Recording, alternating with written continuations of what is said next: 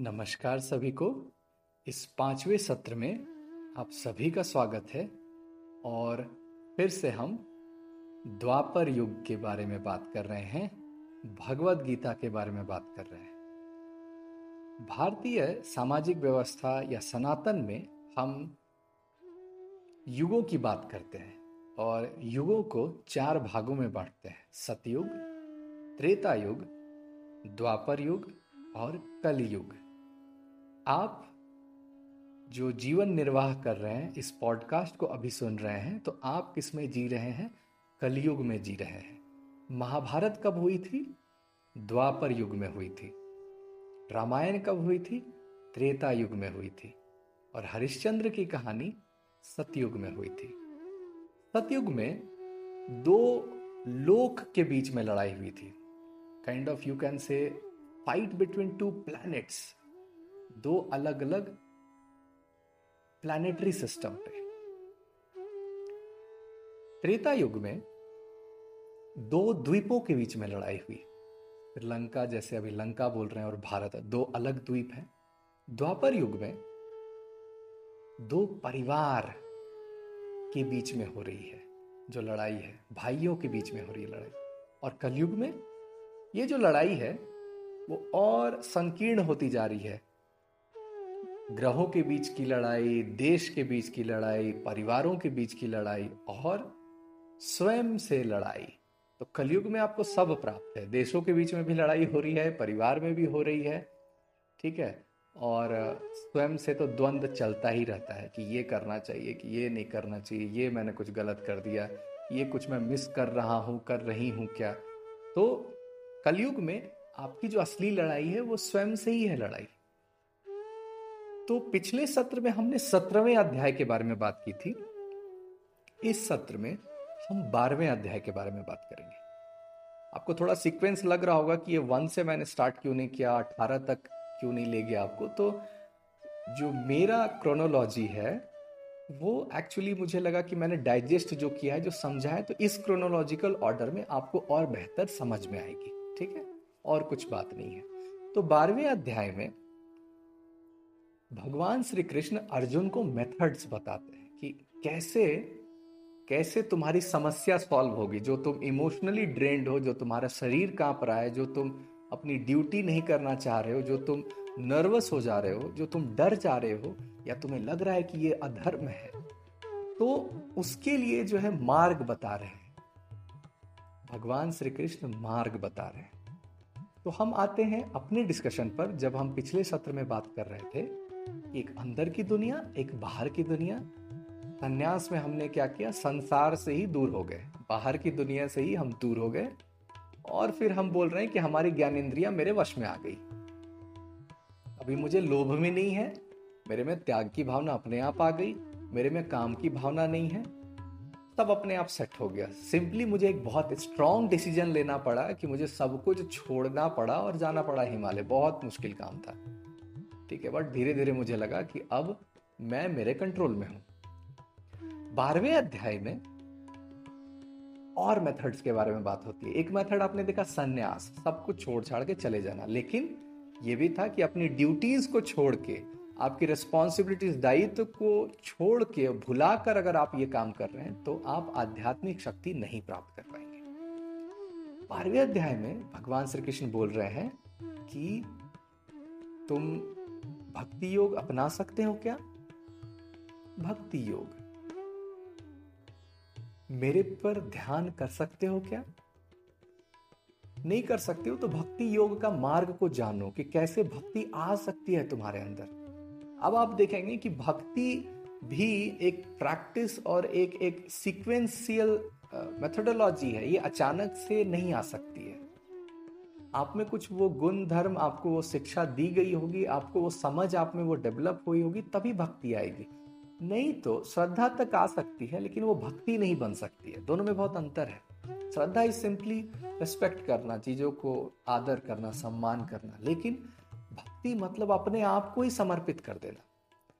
अब ये जो व्यक्ति है, जिसने सन्यास लिया था, हिमालय चल गया तो वो ध्यान कर रहा है। तो काइंड kind ऑफ़ of वो क्या करता है? फोकस कर रहा है। हम बोल रहे हैं मेडिटेशन कर रहा है, ध्यान कर रहा है। बड़ा मुश्किल काम है दस मिनट शांति से बैठना, कोई विचार नहीं आए मन में, बड़ा टफ वर्क है। तो चलो दूसरा रास्ता अपनाते हैं, भक्ति योग है। तो नौवे श्लोक में, बारहवें अध्याय के नौवे श्लोक में भक्ति योग। मतलब आपको अपने ऊपर कंट्रोल करने की कोई ज़रूरत नहीं है। आप ज्ञानेन्द्रियों को, आप में प्रेम भाव है, आपको गुस्सा है, आपको खुशी है, सब कुछ आप लेके अपने आप को भगवान पे निछावर कर दे रहे। हैं आप गोपी बन जा रहे हैं। श्री कृष्ण पर ही अपना प्रेम निछावर कर दिया है आपने। आपको ध्यान करने की ज़रूरत नहीं है, लेकिन हाँ आपको लीलाएँ जाननी पड़ती है। आपको एक कहानी, भगवान श्री कृष्ण की जो लीलाएँ हैं, बाल लीलाएँ हैं, जो उनका नटखट चरित्र है, या जो भी कहानियाँ हैं, जब आप उनको सुनते हैं, उनकी उनकी युद्धों को सुनते हैं, राक्षसों से लड़ाइयों को सुनते हैं तो आप उन्हें लार्जर देन लाइफ मानते ही हैं, भगवान है। तो आप उनको बहुत बड़ा मानते हैं अपने से। तो जैसे ही आप किसी चीज़ को बहुत बड़ा मानते हैं, किसी व्यक्ति को बहुत बड़ा मानते हैं तो आपका ध्यान स्वतः उस पर आ जाता है। आप फोकस्ड हो जाते हैं। तो संन्यास से, ध्यान से मेडिटेशन से भी आप फोकस हो रहे हैं और भक्ति योग से भी आप भूल जा रहे हैं प्रकृति को। दुनिया को, ये जो बाहर वाली दुनिया है, उसमें रह के भी, रह के भी आप कुछ समय के लिए भूल जा रहे हैं। आप जब बहुत फोकस होकर पढ़ते हैं तो कभी कभी आपको पता नहीं चलता है कि पावर कट हुआ था, नहीं हुआ था, फ़ोन में व्यस्त है। तो उसको बोलते हैं दैट दैट फोकस्ड माइंड आपको पता नहीं चलता कि किसने क्या बोल रहा है, कहाँ कुछ हल्ला हो रहा है। आपको सुनाई तक नहीं देता है। ये होता है ना फोकस तो भक्ति योग भी वो फोकस करना सिखा रहा है। भगवान की लीलाएँ, भगवान को जानना, स्वयं को शांत करना, स्वयं को प्रसन्न करने की भी एक प्रक्रिया है। श्लोक संख्या दस में, उसी बारहवें अध्याय में बोल रहे हैं भगवान कि भक्ति योग नहीं हो पा रहा है तो कम से कम मेरे लिए काम कर सकते हो क्या? क्या जो तुम्हारा कर्म है, उसमें मुझे ध्यान कर सकते हो क्या? जैसे आपने, आप सेवा कर रहे हैं। मतलब आप कहीं आप कहीं पे देखे कि भंडारा लगा है, लोगों को भूखों को भोजन कराया जा रहा है। तो आप वहाँ चले गए, आप उस किचन में चले गए कि मैं भी थोड़ा मेहनत कर देता हूँ, खाना बनाने में, खाना परोसने में, बर्तन में धो देता हूँ। तो ये जो सेवा भावना है, जैसे गुरुद्वारे में बहुत व्यक्ति आपको दिखेंगे, बहुत श्रद्धालु दिखेंगे कि वो सेवा कर रहे हैं। बड़े बड़े व्यक्ति हैं, पैसा है उनके पास, लेकिन सेवा भावना में वो जाते हैं। तो दसवें अध्याय में बोल रहे हैं कि सेवा भी कर सकते हो क्या? सेवा करना मतलब आप भगवान के लिए काम कर रहे हैं। क्योंकि भगवान ये जो प्रकृति बनाए हैं, ब्रह्मांड बनाए हैं, भगवान द्वारा ही प्रदत्त है। या आप भगवान नहीं बोले, लेकिन इन सब का जो रीजन है, कोई एक सिंगुलरिटी है, कोई एक कारण ही है जिससे सब कुछ बना है। इतना तो आप जानते हैं बिग बैंग थ्योरी पढ़ते हैं या फिर जो भी यूनिवर्स बनाए, सब जुड़े हुए हैं एक ही चीज़ से, ये तो आप मानते हैं। तो अब आप, ये जो बाहर की दुनिया है, इससे आप जब अच्छी भावना से जुड़ते हैं, सम्मान, श्रद्धा, त्याग, सेवा भावना से तो हम उसे बोलते हैं कि भगवान के लिए आप काम करें। तो भक्ति नहीं हो पा रही आपसे, आप सेवा करो। ग्यारहवें श्लोक में बात हो रहा है कि अगर तुम वो वर्क भी नहीं कर पा रहे हो तो शांत हो सकते हो क्या? अपने पे ध्यान कर सकते हो क्या? कम से कम ध्यान कर सकते हो क्या? ध्यान मेडिटेशन कर सकते हो क्या? अपने श्वास को कंट्रोल कर सकते हो क्या? अपने थॉट को कंट्रोल कर सकते हो क्या? अष्टांग मार्ग अपना सकते हो क्या? जो योग सूत्र है, जो आप प्राणायाम करते हैं, जो योग करते हैं, ये बहुत अच्छा मेथड है कि आपका जो कंफ्यूजन है, आप जो परेशान रहते हैं, बहुत सारे थॉट आते रहते हैं। सिंपली आप अगर सांसों को अगर कंट्रोल कर लेते हैं, अपने हार्ट बीट को अगर हम कंट्रोल कर लेते हैं तो आप पूरे शरीर के हार्मोनल सिस्टम को अपने कंट्रोल में करना प्रारंभ कर देते हैं। आपका शरीर आपके कंट्रोल में आने लगता है, तभी आपका मन जो है फिर आपके कंट्रोल में आने लगता है। आपके सेंसेस आपके कंट्रोल में आने लगते हैं तो आपका मन भी, आपकी बुद्धि भी कंट्रोल में आने लगती है। आप अवेयर होने लगते हैं। तो बारहवें श्लोक में इन सारे मेथड्स को एक ही बार में भगवान ने बताया कि क्या तुम भक्ति कर सकते हो, ध्यान कर सकते हो, सेवा कर सकते हो? सेवा मतलब कर्म योगी बन सकते हो? पतंजलि योग सूत्र जो योग है, अष्टांग मार्ग उसको अपना सकते हो या ज्ञान मार्ग अपना सकते हो? ज्ञान मार्ग। जो उपनिषद और वेद के बारे में बात हो रही है, जो अंडरस्टैंडिंग है, उसको समझ सकते हो क्या? ज्ञान की बातों को समझ कर अपने आप पर वर्चस्व पा सकते हो क्या? या अपने आप को पा सकते हो क्या? ज्ञान, जैसे कि अगर हम सिंपल एग्ज़ाम्पल में बात करना चाहें, अगर आप किसी पारिवारिक सदस्य को बहुत बड़ी पीड़ा है, शारीरिक समस्या, उसे हॉस्पिटल जाना पड़ रहा है। तो एक इंफॉर्मेशन ही अगर आपको मिल जाए कि ये जो समस्या है, ये सॉल्वेबल इशू है।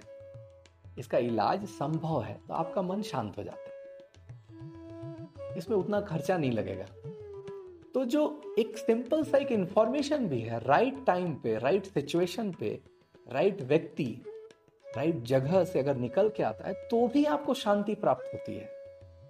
आपको अगर किसी ने बोल दिया कि पैसा ही अगर सब कुछ है नहीं है सब कुछ नहीं है आप भी बहुत महान व्यक्ति हैं आप जो काम कर रहे हैं वो छोटा नहीं है ये बहुत अच्छा है। तो आपको भी जो महसूस होता है तो आप जो आप कुंठा भावना में तो, तो आपको कुछ समय के लिए अच्छा लगता है। तो सिंपली मैं ये बोलना चाह रहा हूँ एक इंफॉर्मेशन भी आपको शांत कर देता है, आपको एक योग भी, योग मुद्राएँ भी आपको आपको शांत कर दे रहा है। भक्ति योग भी, भगवान का जब भजन सुन रहे हैं, उस समय भी आपको अच्छी अनुभूति हो रही है है ना?